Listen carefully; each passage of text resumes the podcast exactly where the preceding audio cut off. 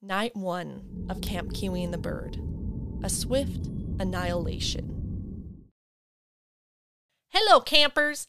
This is Taylor, aka the bird from Kiwi and the Bird. And now let me just tell you Kami and I, as well as our fellow director, T.M. Gallagher, have been so excited and pleased to start summer camp back up this year. We know that Camp Kiwi has had a uh, bit of a rocky past. But this year, we are determined to provide you all with a safe environment. After all, we're now located at a new site in a forested area encircled by a quaint mountain range.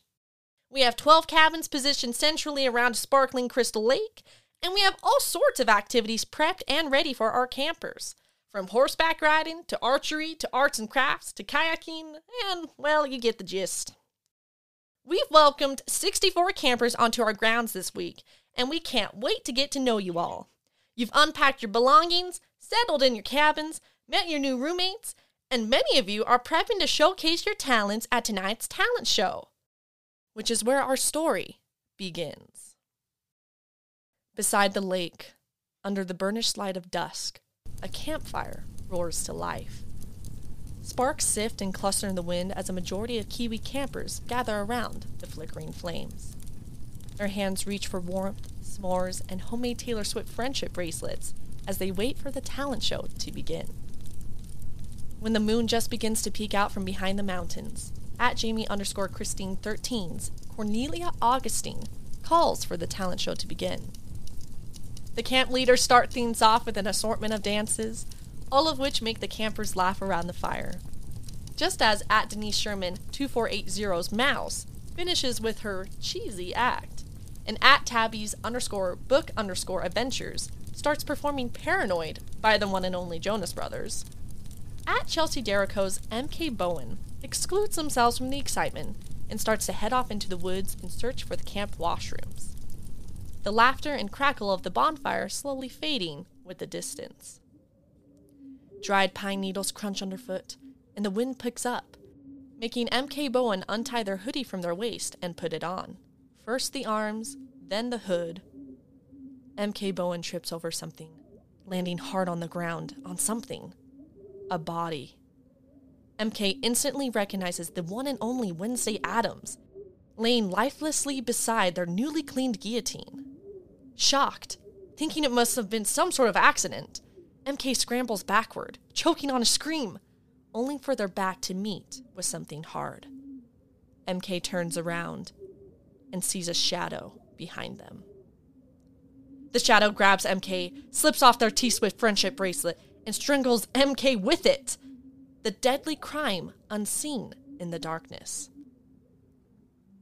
Back at the campfire, just as at Mickey and Batman's Marie does a disappearing act to the awe of the other campers, at Loki of Asgard 1217, and at Austin Vargo's Victoria, laugh as they watch and toast their homemade cookies, chatting about their day jobs and hobbies. At Loki of Asgard 1217 winces and grabs at their stomach, feeling a sharp pain in their gut. Victoria grunts and clutches at their side, feeling the same ache. Together, the two stand up from the campfire, stumbling with their sights swirling. A few of the other campers ask what's wrong, but their questions go unheard. There's a sharp ringing in Loki and Victoria's ears as they stagger away from the fire and toward the lake unbeknownst to their fellow, admittedly confused campers. They don't make it far. The poison has set in. They collapse by the bushes and reeds near the lake, hidden by the foliage, and never rise again. Overhead, the sound of distant thunder claps the ears of the campers. They agree it's time to go to bed, curfew and all, and leave the campfire, letting the embers die out at Tristan underscore Robinson underscores Violet Soaringale walks alone back to cabin 12 and arrives safely. But the same cannot be said for at We Ship It podcast. As they tread back to cabin 5, they swear they can hear the ghostly echoes of Taylor Swift's Haunted and the slick slice of an arrow cutting through the air and hitting a fleshy target. They turn and look at the woods just in time to see at Renly.May's Scarlet Costa slump to the ground. Before we ship it can raise their voice in alarm, another arrow is released. and hits its target perfectly. Meanwhile, in the next door cabin, At One Fufu falls quickly asleep to the sounds of the starting rain, safe and unharmed. In cabin four, At Amelia is reading Annalise also finds the weather to be soothing and twiddles with their T Swift friendship bracelet as they lay in bed, thinking about the day. But there's a sudden, sharp jolt in Annalise's wrist and a burning in her veins, some sort of toxic searing that is reaching for their heart. Annalise stumbles out of their bunk, reaching for the old rotary dial phone attached to the wall, and falls to the ground, dead. Despite the calls for curfew, at Sapphire underscore dragon underscores, Eveline Holmes sits out on the porch of cabin three, watching as rain starts to overcome Camp Kiwi the bird, starting first near the lake, then the bonfire, and now the cabins. Eveline thinks it would be very easy for something bad to happen at Camp Kiwi the bird, like it has in years past. It's so quiet here. The woods go so deep, and the lake is rarely still. Anything could happen to anyone at any time. Eveline goes to take a sip from their homemade lemonade, only for another camper to step out and to tell them to come inside before they get cold.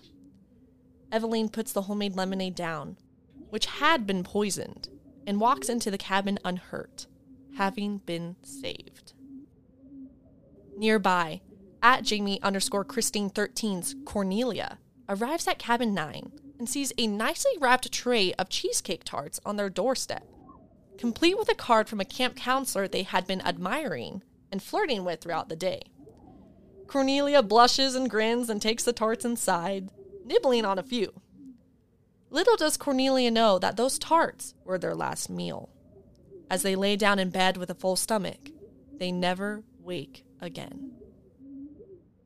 The next morning, at worldly underscore writers Kaya struts into cabin 9, excited to wake up Cornelia, as they are entangled in a secret relationship.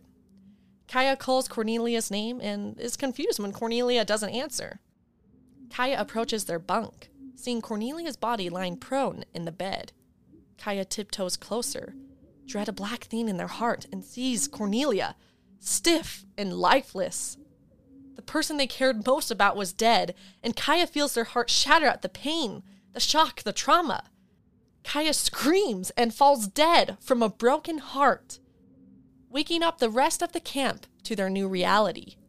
Camp Kiwi and the Bird isn't safe, and there are now camp killers on the loose. Now, that there, campers, was uh, hard to read. We just can't believe that something like this would happen to our camp again. I am afraid we have lost. At We Ship It Podcast, at Chelsea Derrico, at Renly.may, at Austin Vargo, at Worldly underscore Rider, at Jamie underscore Christine 13, at K.M. Myers, at Amelia is Reading, and at Loki of Asgard 1217. Now it's up to all of you to find out who committed these heinous acts. Voice your suspicions or concern in the group chat. You'll have until 4 p.m. Mountain Time to submit two votes as to who you think did these terrible things. We'll be posting a Google Form anonymous voting link in the description of both this episode as well as the group chat for your convenience. Whichever person has the most votes will be eliminated from Camp Kiwi and the Bird. If you have a role or any other special information, it's up to you to decide if you want to voice it. Afterward, we'll be sending out messages to our role players, where they'll have until 8 p.m. Mountain Time to decide what they want to do next. We will also be assigning the first Camp Ghost role, where an eliminated player will be able to be a part of the vote. Good luck, campers, and stay safe.